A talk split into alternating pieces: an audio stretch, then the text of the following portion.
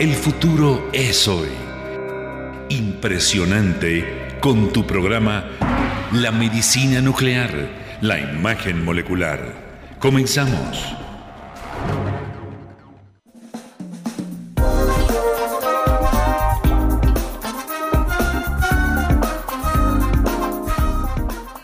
Amigos, muy buenas noches, qué gusto saludarles hoy en su emisión número 12, rapidísimo. Les saluda con mucho gusto Guadalupe Mayorga Malaguer en su programa La medicina nuclear y la imagen molecular, primer programa radiofónico dedicado a la medicina nuclear y la imagen molecular de México para el mundo. Bienvenidos, cortesía de Angiotrofin, la confianza que da la experiencia. Anston Laboratorios. Muchas gracias por acompañarnos. Hoy estamos completamente en vivo, hoy martes 13 de abril del año 2021 y son exactamente las 9 de la noche con un minuto. Hoy tocaremos un gran tema, la utilidad de la medicina nuclear en isquemia miocardia, en síndromes coronarios crónicos y el tratamiento antiisquémico. Interesantísimo. Tenemos, bueno, pues ya saben, aquí puro grande, puro especialista, que tenemos la fortuna de que se bajen y nos platiquen a este mundo tan maravilloso que somos los pacientes.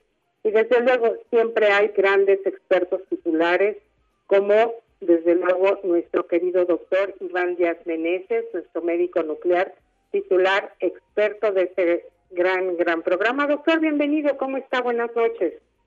Hola Lupita, buenas noches, como siempre es un gusto estar aquí con ustedes y como lo mencionas, eh, es, es, maravilloso el entusiasmo de nuestros colegas eh, médicos nucleares que aceptan las invitaciones a platicar con nosotros y por lo tanto a platicar con el público. Es algo que nosotros les agradecemos mucho, que nos hagan espacio en sus agendas y como, como ya lo, lo mencionaste, eh, hoy tenemos una invitada especial que más adelante va a presentar y por lo cual nos sentimos muy honrados de eh, tener la fortuna de que platique con los pacientes, que platique con el público, que platique con nosotros, ya que pues tiene una amplia experiencia en el tema. Y pues como siempre, amigos, muchas gracias por escucharnos, gracias por pasar estos momentos con nosotros. Recuerden que el programa es por ustedes y nosotros lo hacemos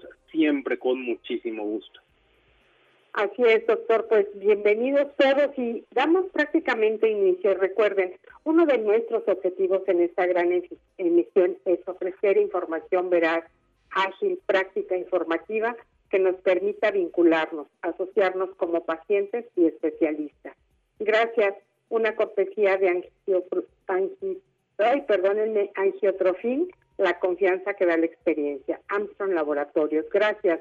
Agradecemos a nuestra casa Promoesterio por todo el apoyo brindado para este programa, nuestra querida productora Celia González, muchas gracias. Recuerden amigos, estamos en las redes sociales Facebook Medicina Nuclear, Twitter Medicina Nuclear y también Spotify. Rápidamente las redes del doctor Iván Díaz Meneses, estamos eh, Facebook Medicina Nuclear MX, Twitter y LinkedIn Iván Díaz Meneses. Nuestra página web es www.medicinanuclearmx.com y recuerden Spotify, ahí también pueden encontrar nuestros podcasts. Recuerden, estamos completamente en vivo, 5516-40164, nuestro WhatsApp abierto para ustedes. Y bueno, les recordamos el tema de hoy, utilidad de la medicina nuclear en isquemia, miocardia, en síndromes coronarios crónicos y el tratamiento antiisquémico. Bueno, pues esto eh, nos dice mucho y a la vez nos complica demasiado la vida, nos asusta el tema. Tenemos ya muchas preguntas, pero bueno, yo voy a empezar con un breve texto. La medicina nuclear y la imagen molecular cardiológica ha progresado en los últimos años hasta conseguir una posición consolidada en la valoración de la cardiopatía isquémica crónica ya verán qué importante va a ser y yo creo que aquí un gran aplauso a todos nuestros médicos nucleares que hacen un gran, gran esfuerzo por colocarse desde luego a nivel mundial extremadamente brillantes. Ya verán cuántas felicitaciones y reconocimiento a aquellos médicos mexicanos, médicos nucleares y cuántos extranjeros vienen a formarse a, a México. Pues desde luego esta es una cortesía de Angiotrofil, la confianza que da la experiencia Armstrong Laboratorios. Muchas gracias por acompañarnos esta, esta noche. Y bueno, ¿quién es nuestro experto asesor? El doctor Iván Díaz Meneses, especialista en medicina nuclear e imagen molecular, eh, profesional de la medicina nuclear y la imagen molecular, formado en el Centro Médico Nacional Siglo XXI e Instituto Nacional de Cancerología y el Instituto Nacional de Neurología, con posgrados de alta especialidad médica en neurociencias nucleares y oncología nuclear. Amplia experiencia de más de 10 años en la práctica clínica. Su desenvolvimiento lo ha llevado a ámbitos privado y público con presencia e influencia profesional en todo México y el extranjero. Profesor de curso de posgrado de neurociencias nucleares, formador de recursos humanos médicos de alto nivel, un líder nato, innovador y emprendedor de la medicina nuclear diagnóstica y terapéutica en la práctica clínica privada, ha promovido y desarrollado la implementación clínica de la imagen molecular y la medicina nuclear para el beneficio, desde luego, de los pacientes. Divulgador, líder de opinión y enlace de esta especialidad médica con las comunidades de pacientes médicos, organizaciones civiles, empresa e industria y público en general. Muchas gracias, una cortesía de Angiotrofin, la confianza que da la experiencia. Armstrong Laboratorio.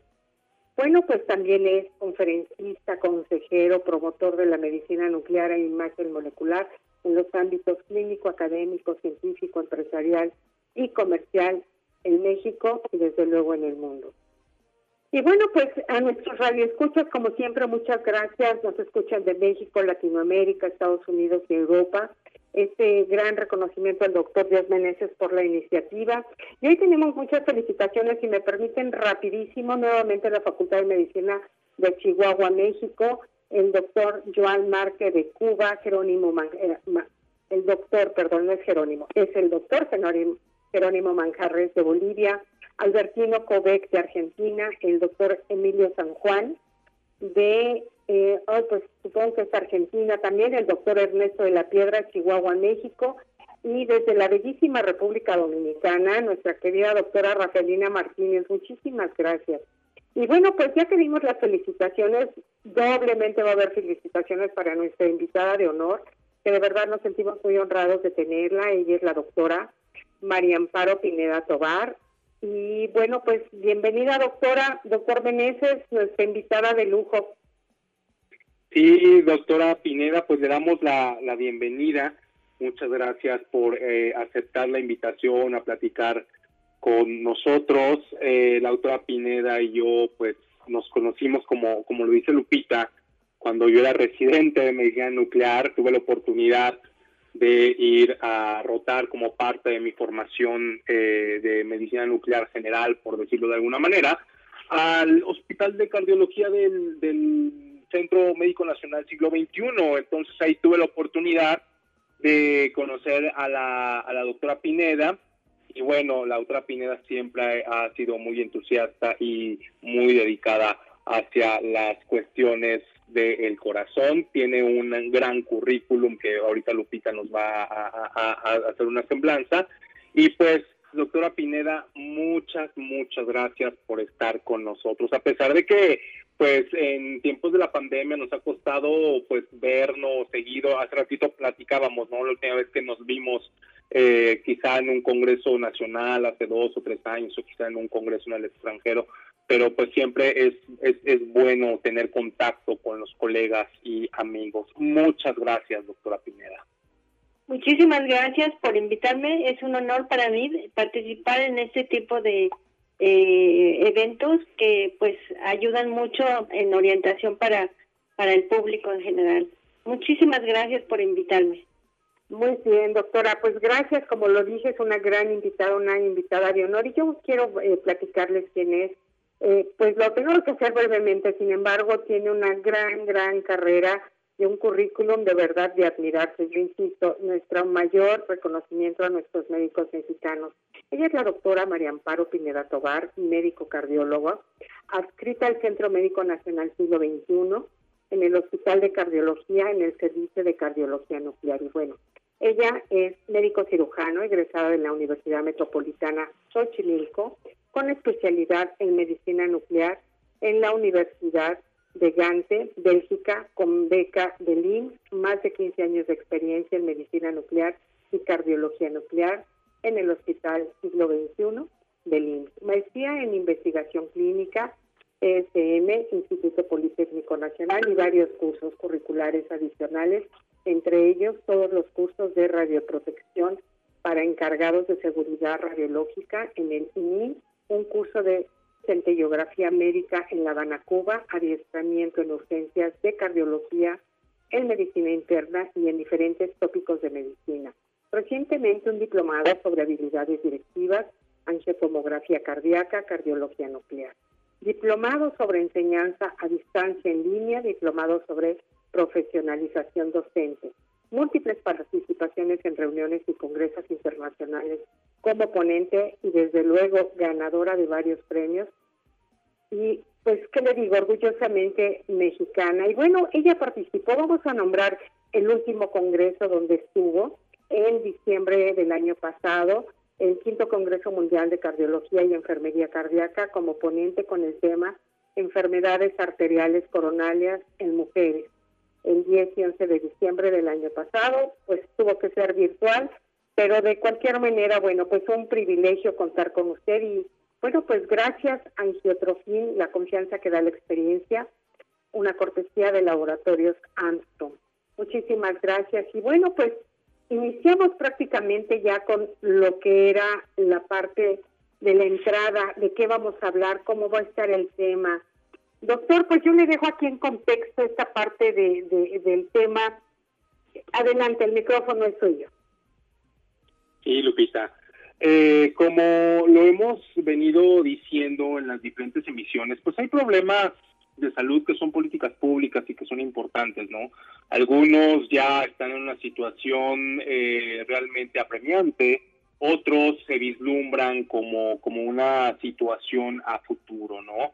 Eh, y esto, pues, de alguna manera por la forma en que, en que vivimos los seres humanos, ¿no? Y la manera en que muy particularmente el mexicano tiene de, vivir la vida, ¿no? Los hábitos alimenticios, los hábitos eh, de, alguna cuestión de ocio, alguna cuestión de consumo. Y esto pues han puesto a nuestro país en una situación complicada con respecto a las enfermedades cardiovasculares. Eh, mencionábamos que pues representan una causa muy importante, eh, frecuente de morbilidad y mortalidad general, no solo en México, sino también en el mundo, ¿no? Aquí la cuestión es cómo se enfrentan estos problemas de la salud pública. Siempre hemos creído que pues se debe de empezar por el conocimiento, por el, el la auto eh, el autocuidado de la salud de cada uno, ¿no? Y bueno, pues ya después cuando haya necesidad de la intervención de algún médico o algún especialista, como el caso de la doctora Pineda, pues ya se tomarán las medidas. Pero todo empieza por estilos de vida saludable. Pero bueno, finalmente, eh, pues muchas veces no se tiene una fuerte costumbre de prevención y pues tenemos que ser más bien reactivos y tratar a las enfermedades cuando se eh, presentan.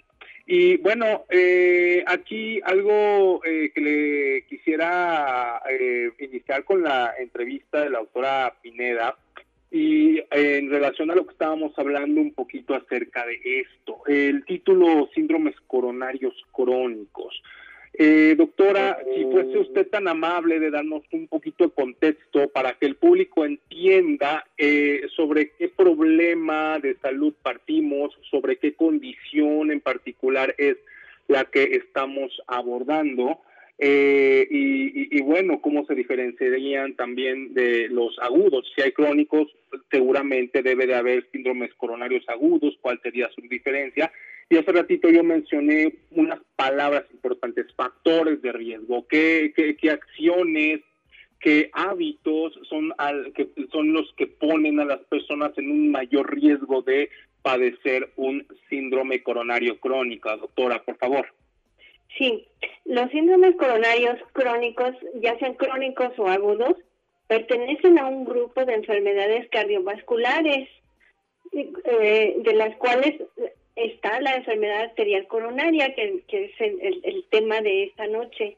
Eh, las enfermedades arteriales coronarias eh, sigue siendo una de las principales causas de muerte en, adultos en México y en el mundo. De tal manera que la detección oportuna de estas enfermedades coronarias eh, pues permite establecer un tratamiento oportuno también de la enfermedad. Eh, las, la, enfermedad de los vasos sanguíneos, en, el, en este caso del, del corazón, no es otra cosa más que eh, la enfermedad del músculo que irriga al, corazón, de, las arterias que irrigan al músculo del corazón y estos se obstruyen con unas plaquitas de placa de, calcio y que provocan después acúmulo de coágulos ahí y que finalmente estos vasos que irrigan el corazón se obstruyen y ocasionan los infartos. Cuando ya tenemos un infarto, se trataría de un síndrome coronario agudo y cuando están parcialmente obstruidos estos vasos, se trata de un síndrome coronario de tipo crónico.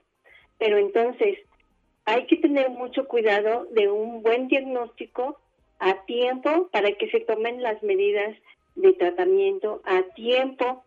Eh, es muy importante eh, pues que se diagnostiquen eh, muy muy a tiempo y que estemos a tiempo de tratarlo.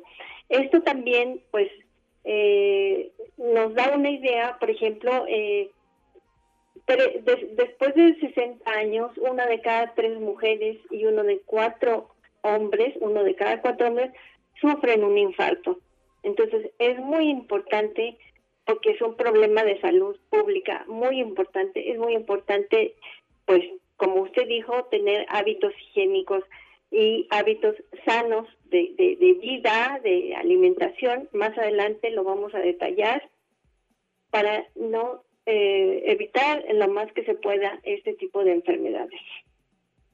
Claro, entonces podríamos decir que un infarto que usted ya definió eh, claramente como un síndrome coronario agudo da, da avisos, ¿no? Que, pueden estarnos hablando de una enfermedad de un, de un tiempo eh, de evolución más largo que finalmente se manifiesta de manera abrupta, aguda, por decirlo así, ¿no? Da, da avisos los síndromes coronarios crónicos. Sí, cuando una arteria, cuando, digamos, ahora que ya como médico, eh, sabemos que cuando un síndrome coronario crónico es cuando una arteria se va obstruyendo de manera crónica, parcialmente. Hagan de cuenta el, la tubería del drenaje que se va tapando poco a poquito. Igual las arterias del corazón se van tapando poco a poco y los avisos son, los síntomas son que tiene dolor, a veces leve, dificultad para respirar, dificultad para caminar, no aguanta mucho caminar, cuando tengan esos síntomas o a veces hay dolorcitos de pecho leves, eso nos puede hablar de un síndrome coronario crónico. Pero ya cuando el dolor es muy intenso, eso es un síndrome coronario agudo y puede desencadenar en un infarto. Claro. Oiga, doctora, y por ejemplo aquí en, México que también tenemos una, no pandemia, pero sí una epidemia de diabetes, la diabetes también complica o hace más eh, posible que se presenten estas enfermedades cardiovasculares?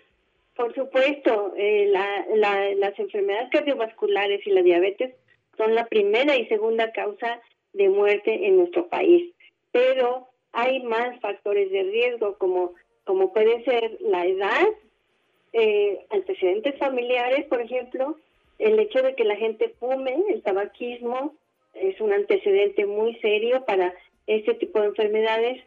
Cuando se, se dice que se tiene colesterol alto o triglicéridos elevados, eh, la vida sedentaria, el hecho de no hacer ejercicio, de no caminar mucho, de estar siempre sentados, viendo la televisión, el hecho de estar gordito, sobre todo eh, con algo de pancita, ¿verdad? Y por supuesto, padecer diabetes mellitus es una enfermedad que predispone mucho a las enfermedades cardiovasculares. Claro, pues ya, ah, perdón. Eh, en el caso de las mujeres, el uso eh, de manera frecuente o crónica de anticonceptivos orales es muy importante y por supuesto el consumo de alcohol. el estrés también tiene mucho que ver, pero es muy frecuente. Sí, el estrés porque mucha gente pues ahora con la pandemia se estresa y eh, siempre está porque ya perdió su trabajo, porque es constante, etcétera. Es una situación que estamos viviendo ahorita que puede desencadenar mucho en enfermedades cardiovasculares. Claro, ya, ya escucharon amigos, eh, pues ya la doctora Tobar nos hizo amablemente una enumeración de los factores de riesgo. Tomen nota y si alguno de esos factores les suena familiar, pues los invitamos a que tomen las medidas correctivas. Y bueno, hablando de riesgo y de la probabilidad de enfermedad coronaria, doctora, la pregunta aquí entonces es, ¿en qué tipo de pacientes los, los estudios de medicina nuclear e imagen molecular tienen su mayor eficacia diagnóstica para revelar alteraciones en el flujo sanguíneo del corazón? Me imagino que al hablar de riesgo, pues al menos podemos hablar de un riesgo alto, de un riesgo bajo y de un riesgo intermedio. Y eh, bueno, el estudio de medicina nuclear e imagen molecular de perfusión miocárdica, pues seguramente es más útil en alguno de estos contextos o grupos de riesgo, o a lo mejor en todos, no lo sé, este, eh, nos puede ayudar con esa, con aclararnos esta, esta duda, doctora. Hasta ahorita, en los grupos de riesgo donde hemos visto más la incidencia de estas enfermedades son en personas mayores de 40 años. Pero últimamente hemos visto que la edad está bajando y hemos tenido pacientes infartados de 24 años, porque como lo que dije, tiene mucho que ver el estrés, el alcoholismo, el tabaquismo. Entonces, no solo la edad eh, es un factor de riesgo, pues estos factores hacen que la, la incidencia de infarto se presente a temprana edad. Y la vida sedentaria, por supuesto, tiene mucho que ver. Ok. Y, por ejemplo, doctora, eh, en estos pacientes en donde eh, se evidencia mediante un estudio anatómico que la arteria tiene, tiene calcios, ¿el estudio de medicina nuclear aporta algo más adicionalmente a la información que ya vemos en, en las angiotomografías? Digo, uno, el pensamiento lógico sería decir, bueno, pues es que ya vi que ahí está el calcio y ya vi que está tapado y pues está, ya, se acabó. Pero eh, finalmente eh, esta es como una visión muy, muy, muy simple de ver las cosas, ¿no? Eh, en, en, pacientes que ya tienen alguna anomalía en un estudio de imagen en cuanto a la reducción del tamaño de la arteria, ¿el estudio de medicina nuclear puede seguir siendo útil? Mire, los estudios de medicina nuclear se llaman, eh, para estudiar la cardiopatía isquémica, se llaman estudios de perfusión miocárdica. Estos eh, son métodos no invasivos y nos proporcionan la información anatómica, fisiológica y funcional. Anatómica porque nos proporcionan eh, la información de qué arteria puede ser la que está obstruida, y fisiológica y funcional porque ya nos demuestra cómo está alterada la función y la fisiopatología de la enfermedad en este paciente. Es decir, nos habla del grado de isquemia y del grado de gravedad ya de la isquemia y esto nos da idea de cuál es el procedimiento que debemos seguir con tal o cual paciente. Entonces juegan un papel muy importante estos estudios porque no son invasivos, juegan un, papel muy importante para diagnosticar oportunamente eh, este tipo de enfermedades. Nos hablan también de la localización, de la extensión, grados de isquemia, eh, el grado de la isquemia miocárdica, es decir, si tiene una isquemia leve, si tiene una isquemia moderada o si tiene una isquemia severa.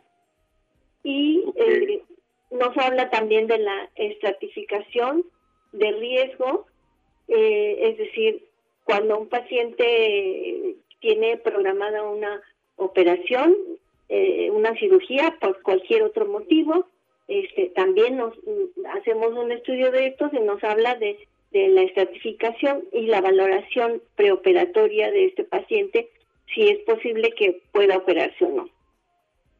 Ah, pues eso es muy, muy, muy interesante, doctora. Entonces, eh, y, por ejemplo, en un paciente joven que tiene dolor de pecho, que pudiésemos decir anginoso, eh, ese tipo de dolores que pues son opresivos, retroesternales, que irradian al hombro, al cuello, que se pueden acompañar de eh, síntomas noradrenérgicos como sudoración, nerviosismo, sensación inminente de muerte en un, en, un paciente joven.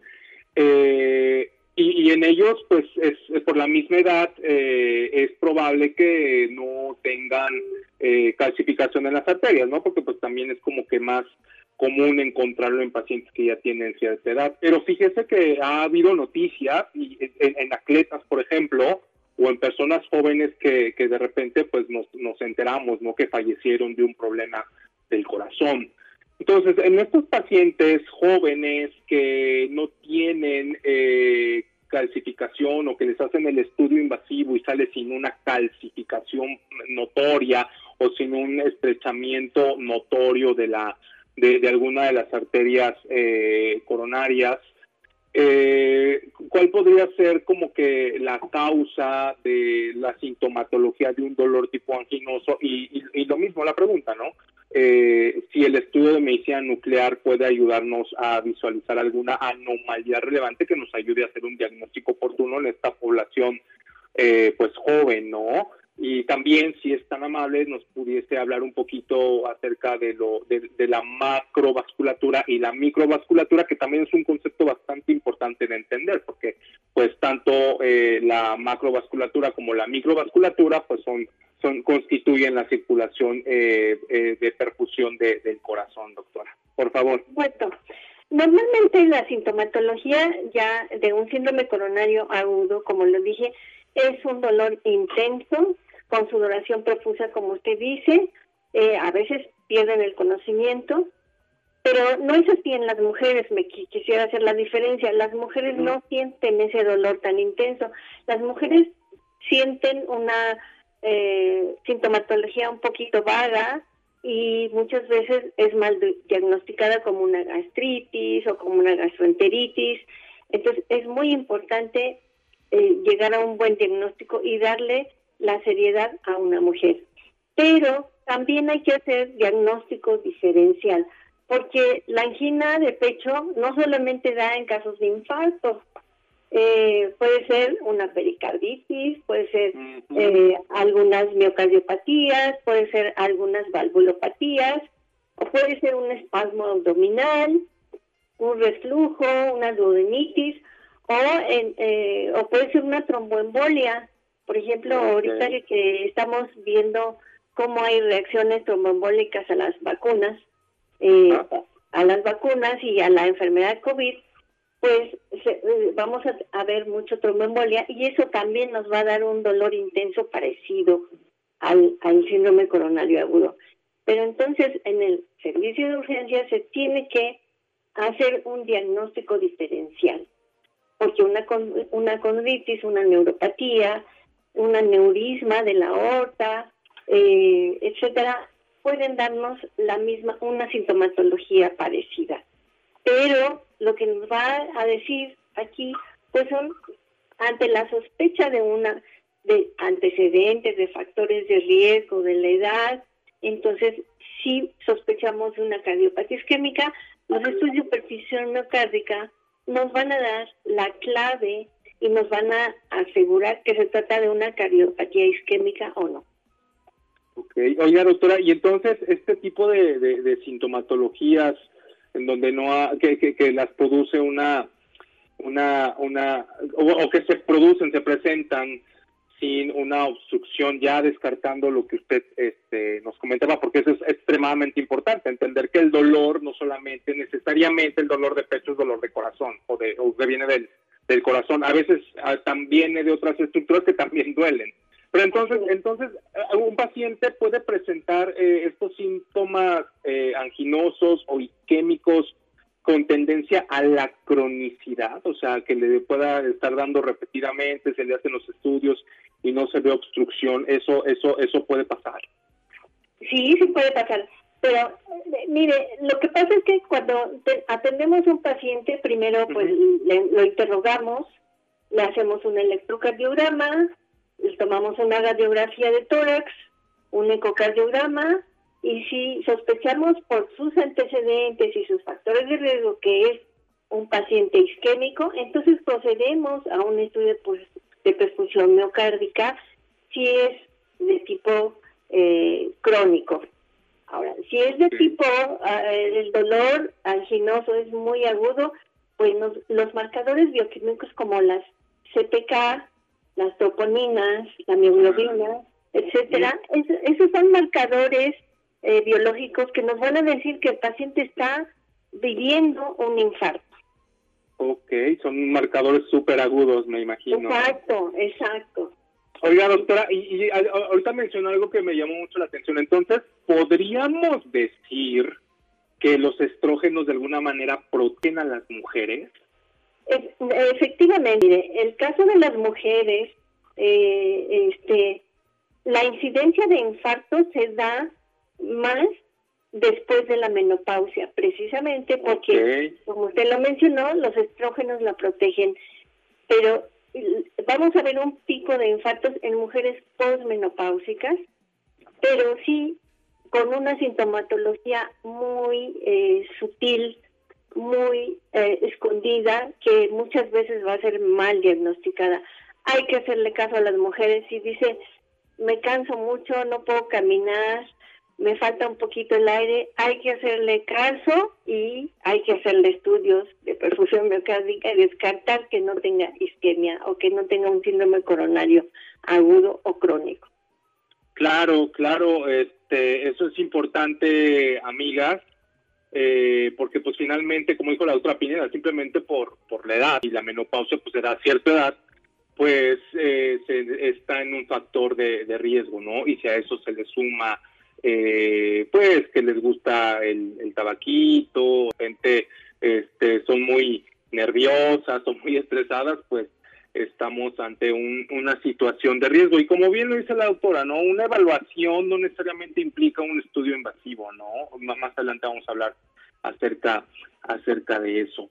Entonces, pues entramos a la primera parte, la primera como que pausa, este, refresh de, de, la entrevista del programa de hoy. Y hoy vamos a hablar acerca de las noticias. Y pues bueno, eh, les cuento que pues me da, me da mucho gusto comentarles que pues ya nos reunimos con el Club Rotario Alameda, hablamos muy a gusto, muy contentos acerca de estos temas del corazón, que pues son temas, son temas bastante importantes. Tuvimos una, una, una buena charla, una buena plática, hubo interés por otros temas, no solamente de el, del corazón. Bueno, ¿Sí, Sí, sí, ah, ah, perdón, pensé que me había desconectado. Hay, hay, eh, mucho interés en estos temas de corazón, el cerebro, los tumores, entonces pues es algo bastante importante. Y lo relevante de este tipo de acercamientos, estos vínculos, es que, como les decía a los rotarios, ¿no? Pues hay que tratar de hacer el bien, bien. Cada quien desde lo mejor que sabe hacer y los rotarios saben ayudar a las personas. Entonces, eh, esta es, es, es una de las noticias. Otra noticia que a mí me da mucho gusto en este programa pues hemos ido evolucionando poco a poco, Lupita, ha sido muy bonito la experiencia, como eh, empezamos ya hace 12 programas, hoy eh, justamente un, amigo, un colega me decía, oye, felicidades, este, en, ya, ya, ya duraron, ya duraron 12 emisiones en un tema que ustedes han hecho que, que la gente le tome interés, un tema que, que se puede a simple vista parecer muy árido, muy frío, eh, muy poco atractivo, pues hemos eh, logrado conectar con la gente y, me encanta escuchar que nuestros escuchas ya son de lugares más diversos, que cada vez tenemos más penetración, más invitados. Hemos ido eh, moldeando el programa. Y bueno, con respecto a esto, pues eh, vamos a tener pronto unas sorpresas muy agradables para los radioescuchas en vivo. Ya saben, como, como dice Lupita, pues somos muy inquietos y siempre estamos tratando de buscar lo mejor para nuestros radioescuchas y, darles, eh, pues, en la medida de lo posible, los beneficios, los apoyos, sorpresas para eh, pues pasar de el invitarlos a facilitar que las personas cuiden su salud. Entonces, más adelante les vamos a dar unas sorpresas muy agradables con respecto con respecto a esto. Y bueno, la tercera noticia es que eh, pues eh, este programa ya habíamos hecho algunos programas patrocinados con el amable auspicio de los laboratorios Armstrong, lo cual se los agradamos, se los agradecemos. Y bueno, este programa eh, le da continuidad a un serial de programas con el tema cardiovascular. La doctora Pineda, pues muy amablemente está apoyándonos el día de hoy, pero les quiero comentar que eh, cada mes tenemos contemplado eh, tocar temas cardiovasculares y vamos a tener la participación de otros igualmente distinguidos colaboradores y colegas como la doctora Pineda, de tal manera que pues ya, como les habíamos dicho, ¿no? Les habíamos anunciado, este es un programa plural que va en pos de lo mejor. Recuerden que pues eh, estamos eh, en un colectivo, Medicina Nuclear MX, que pugna por la excelencia en la medicina nuclear y la imagen molecular, y la excelencia la hacemos todos. Entonces, pues eso me da, me da mucho gusto. Eh, Lupita, te paso el micrófono porque ya te, te quedaste muy silenciosa. No, no, no, es que son, es un gusto estar escuchándolo. Y bueno, pues yo nada más recordarles que esto es una gran cortesía de Angiotrofía, la confianza que da la experiencia, gracias Armstrong Laboratorios. Y recuerden, estamos platicando con la doctora María Amparo Tobar, médico nuclear, y desde luego nuestro querido doctor Iván Díaz Meneses. Y bueno, rápidamente eh, les dejo estas preguntas Sé que ya no hay tiempo para responderlos, pero de todo lo que ha llegado, eh, lo resumo en tres preguntas. Infartos en personas jóvenes es totalmente sorpresivo. Eh, la preocupación por infartos se derivan de las eh, vacunas que se ponen a las personas de la tercera edad, por el COVID-19 y hay que tener mucho ojo, justo lo que la doctora decía, cansancio en las mujeres arriba de 50, 60 años. Esto fue muy recurrente, doctora, ya platicaremos posterior, le mandaremos las preguntas, porque dicen si esto está relacionado a la parte de la este, menopausia. Otra de las preguntas muy interesantes es en qué tipo de pacientes se refieren los estudios con estrés físico o farmacológico. Eh, ¿Puedo contestar? Sí, adelante, doctora. Perfecto. Efectivamente, para que hagamos este tipo de estudios, de perfusión miocárdica se hacen principalmente en pacientes que tienen antecedentes en los que se sospecha que tengan ese tipo de cardiopatía isquémica y que han tenido una enfermedad de tipo crónico. En estos pacientes están indicados estos estudios de perfusión miocárdica y se trata de llevarlos a una situación de estrés y nos ayuda una prueba de esfuerzo físico, es decir, los ponemos a caminar en una banda de esfuerzo y los que no pueden caminar le, utilizamos un fármaco que hace el efecto de una caminata, pero con un fármaco. Entonces, lo llevamos a una situación de estrés farmacológico. Con un fármaco hay varios fármacos que se utilizan. Entonces, eh, la intención aquí es llevarlos a una situación de estrés y ver la respuesta de su corazón, ver la respuesta y la capacidad de, de, vamos a ver el grado de isquemia que tienen. Eh, de esto se trata, es parte del procedimiento del estudio de perfusión miocárdica, llevarlos a una situación de estrés ya sea físico o farmacológico y posteriormente se inyecta el material radionúclido que nos va a proporcionar la imagen y con esto vamos a ver la imagen ya en la computadora y vamos a ver qué grado de isquemia tiene este paciente.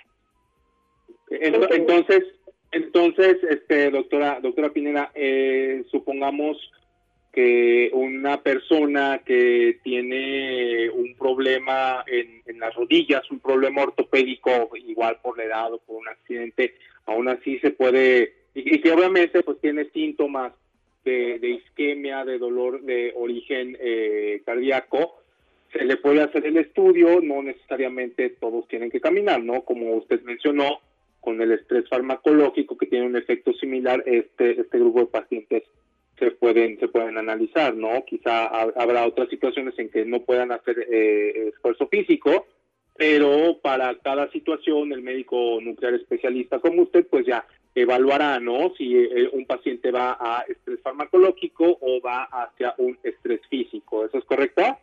Sí, depende de, de, en qué situación clínica esté el paciente, ¿no? Hay pacientes que mm, incluso van en silla de ruedas o que ya este, están, tienen otras comorbilidades y no, no pueden caminar, tienen artritis o tienen otras comorbilidades o, están fracturados o eh, etcétera. Entonces, utilizamos el estímulo isquémico farmacológico. Es la intención de estimular, eh, de hacer un estímulo isquémico para ver la respuesta del flujo que vamos a ver después en la imagen. Eh, con este con este estímulo isquémico, las arterias que presentan la obstrucción se va a reflejar en la imagen y va a presentar una menor perfusión, un menor flujo de sangre en esas arterias que están obstruidas. Y en las arterias que no están obstruidas, pues el, flujo se va a hacer normal. Entonces, esa es la intención de este estímulo isquémico, ya sea físico o farmacológico en los pacientes que no pueden caminar. Ah, muy bien, muy bien, muy bien, doctora Pineda. Oiga, y eh, aquí tengo eh, también otra otra pregunta importante, ¿no? Aquí en el, en el flyer del, del, del programa, pues hablamos del tratamiento antisquémico. De alguna manera, los estudios de, de medicina nuclear e imagen molecular que, ya la, audiencia pues ya conoce, ¿no? Que hay un PET de perfusión hemocárdica, aquí también hay PET para valorar perfusión hemocárdica. Estos estudios se pueden utilizar para evaluar la respuesta al, tratamiento antisquémico o una respuesta a un tratamiento eh, invasivo como poner un, un, un stent o hacer un bypass a corazón abierto para evaluar si quedó isquemia residual? O sea, ¿sirve para evaluar los, los, los efectos del tratamiento? Sí, mire, este, para continuar, sí, le voy a contestar. El, el, procedimiento, el procedimiento del, del estudio implica, como ya dije, la prueba de farmacológica o de esfuerzo y se inyecta material radioactivo con la finalidad de ver eh, la, la cantidad de flujo las arterias coronarias. ¿Qué material vamos a utilizar? Generalmente utilizamos tecnesio 99, utilizamos talio 201, que son eh, isótopos radioactivos, y utilizamos el rubidio 82 para en PET, para hacer flujos, y este y eh, el eh, glucosa, perdón, ¿cómo se llama? ¿El FDG? FDG, perdón, sí, FDG, eh, para, para ver este isquemia. Entonces, en el Centro Médico Nacional no tenemos PET, pero aquí tenemos PET en la UNAM, tenemos PET en forma privada y yo tengo la formación de, de, con PET en Bélgica. Entonces, este, estos son los materiales que utilizamos para estos estudios de perfusión mocárdica. ¿Y cuáles son las indicaciones? Pues se utilizan para el diagnóstico de la cardiopatía isquémica cuando un paciente, como dije, tiene un síndrome coronario crónico. Se utilizan para cuando se va a operar, cuando tiene eh, para estratificación, que, tiene programada una cirugía por otro motivo y quieren ver la, capacidad de su corazón. Y también se utilizan cuando ya se ha tratado, eh, por ejemplo, eh, ahorita vamos a ver que el tratamiento eh, pueden ah, utilizar bypass o stent y entonces después vamos a poder evaluar que ese stent o ese bypass no se obstruya, no se reste, no se llama, que no se obstruya nuevamente, entonces volvemos a utilizar estos estudios. Entonces nos sirve para seguir, para hacer seguimiento del tratamiento de la cardiopatía isquémica. Ok, no, pues es bastante importante. El tratamiento eh, del síndrome coronario agudo empezamos por aliviar el dolor y el malestar, mejorando el grupo sanguíneo. Y los objetivos a largo plazo, eso es en, forma, en, un eh, síndrome coronario agudo, pues es que hay, que aliviar el, dolor y el malestar. Pero a largo plazo, entonces sería mejorar la función eh, cardíaca, controlar los factores de riesgo, es decir, recomendarle a la gente que haga un poquito de ejercicio, que trate de bajar de peso, que trate de comer más sano, etcétera. Y se pueden utilizar diferentes tipos de medicamentos, eh, eh, beta bloqueadores, estatinas, etcétera.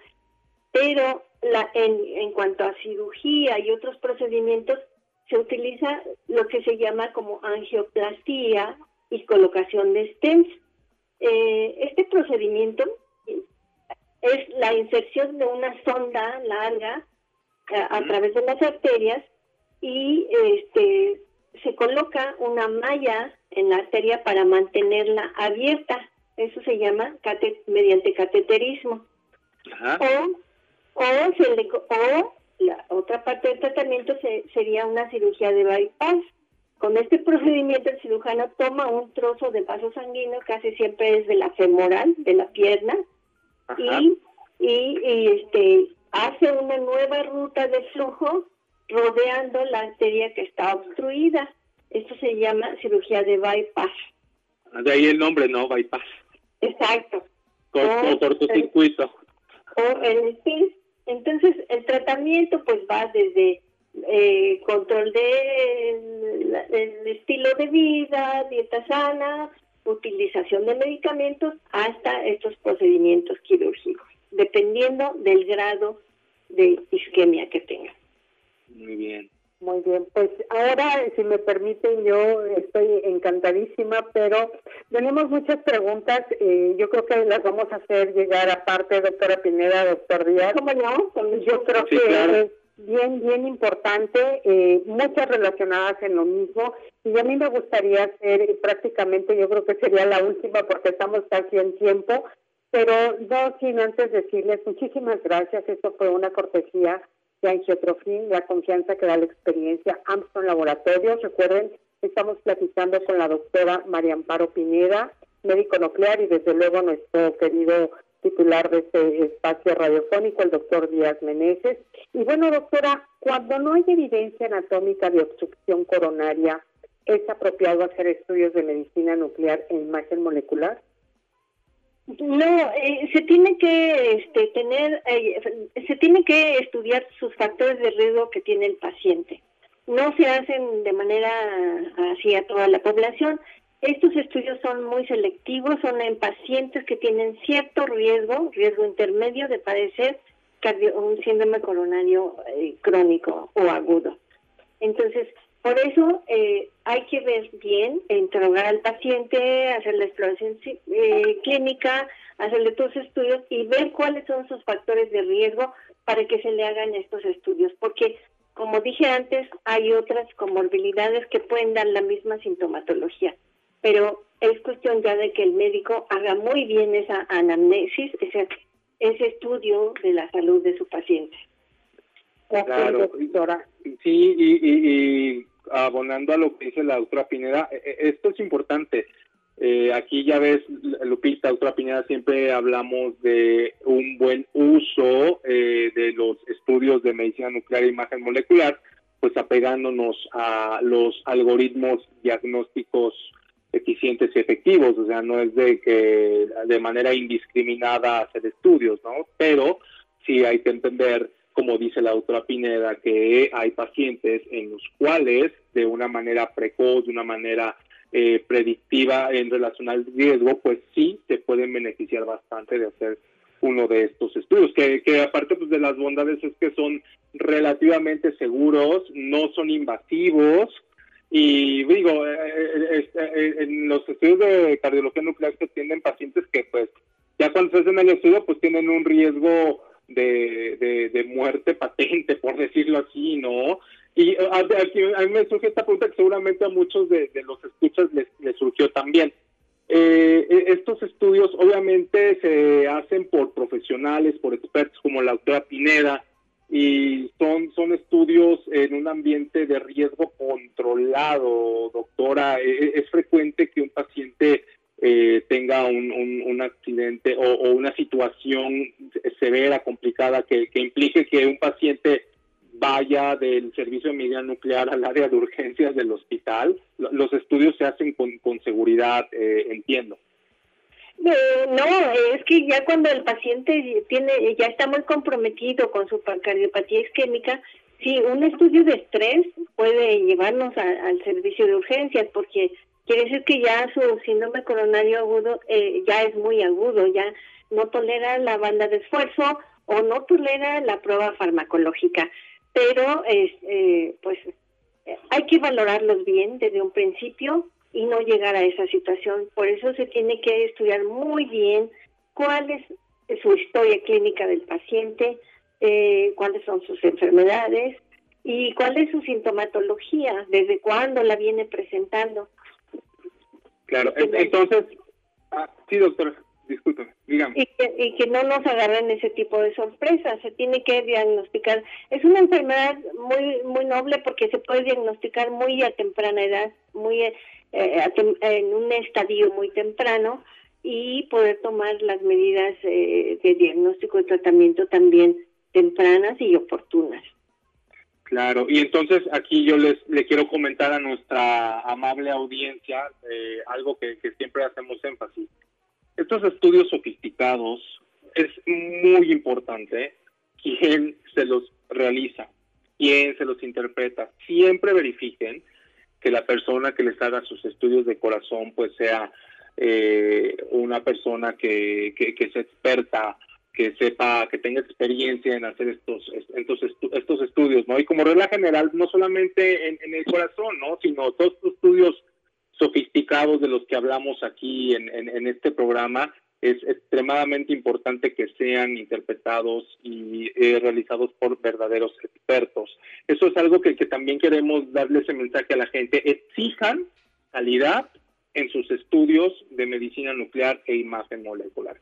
Ustedes como pacientes tienen el derecho de saber la formación profesional, la experiencia de la persona que está viendo sus estudios. Entonces, y, los estudios de corazón pues tampoco son la excepción, ¿no? Porque pues finalmente eh, puede haber situaciones infrecuentes, claro, porque como dice la doctora eh, Pineda, un experto, pues sabe cómo manejar esto y sabe cómo, cómo manejar al paciente, pero siempre hay que, hay que, hay que buscar que nuestros estudios sean hechos por verdaderos especialistas.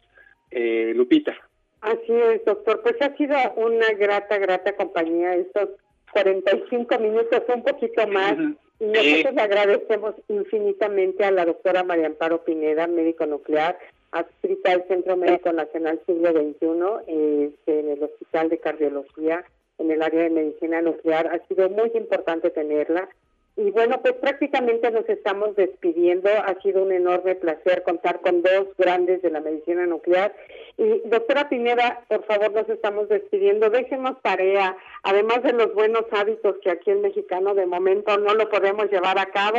Y este prácticamente no, nos despedimos, doctora, sus palabras y después el doctor Elías Meneses. Muchas gracias por invitarme. Estoy siempre a sus órdenes cuando eh, gusten una buena participación y solamente de tarea les diría, no fumen, sigan una dieta saludable, manténganse activos, controlen su colesterol, controlen su presión arterial, mantengan un peso saludable, controlen su estrés y no beban alcohol o beban con moderación. Es mi tarea. Ojalá que la sigan. Yo espero que sí, doctora. Muchas gracias, doctor Díaz. Nos estamos despidiendo. Y eh, agradecer a la doctora Pineda por su valiosa participación, es eh, muy agradable eh, escucharla, hablar de estos temas. Y, igual creo que nuestra audiencia, como dijo Lupita, pues eh, se enganchó ¿no? con el tema, temas importantes. Y pues eh, ya eh, como lo hemos venido haciendo en emisiones posteriores, pues siempre se nos juntan las preguntas, ¿no? Quisiéramos sacarlas todas de, un jalón yo creo que también va a ser como que la cuestión de hacer preguntas este, de, de, de, de, las cosas que se quedan en el tintero. Y pues eh, muchas gracias, doctora Pineda. Eh, amigos, muchas gracias por escucharnos. Estamos muy contentos de el favor de, su atención, como pueden darse cuenta, pues esto nosotros lo hacemos con, con mucho gusto, siempre estamos buscando la manera de encontrar eh, la forma de hacer atractivos estos temas para ustedes, que realmente los disfruten, que realmente pasen una hora agradable con nosotros y pues nosotros encantados. Eh, ya vamos a ir teniendo más sorpresas y, el tema de la próxima semana pues también es un tema muy bueno, ya les estaremos informando de qué se trata. Por lo pronto, pues muchas gracias a todos ustedes, nos estamos viendo. Claro que sí. Claro que sí, doctor. Muchas gracias ambos especialistas de la medicina nuclear, doctora María Amparo Pineda, médico nuclear, y el doctor titular de este espacio radiofónico, Iván Díaz Meneses. Amigos, pues rápidamente, esto fue una cortesía de Angiotrofin, la confianza que da la experiencia Amson Laboratorios. Muchas gracias por todo su apoyo, su participación y desde luego el contacto de ofrecernos hoy este gran médico, la doctora Pineda. Y rápidamente les comparto que muchas felicitaciones el Instituto Nacional de Cardiología, el Instituto Nacional de Cancerología, el Hospital de Pachuca Hidalgo, bueno, gran, gran tema. La verdad es que tenemos muchas felicitaciones, pero nos hace cada nuestra productora querida Celia González. Muchas gracias. Buenas noches, te despido Guadalupe Mayorga. Hasta la próxima. Gracias.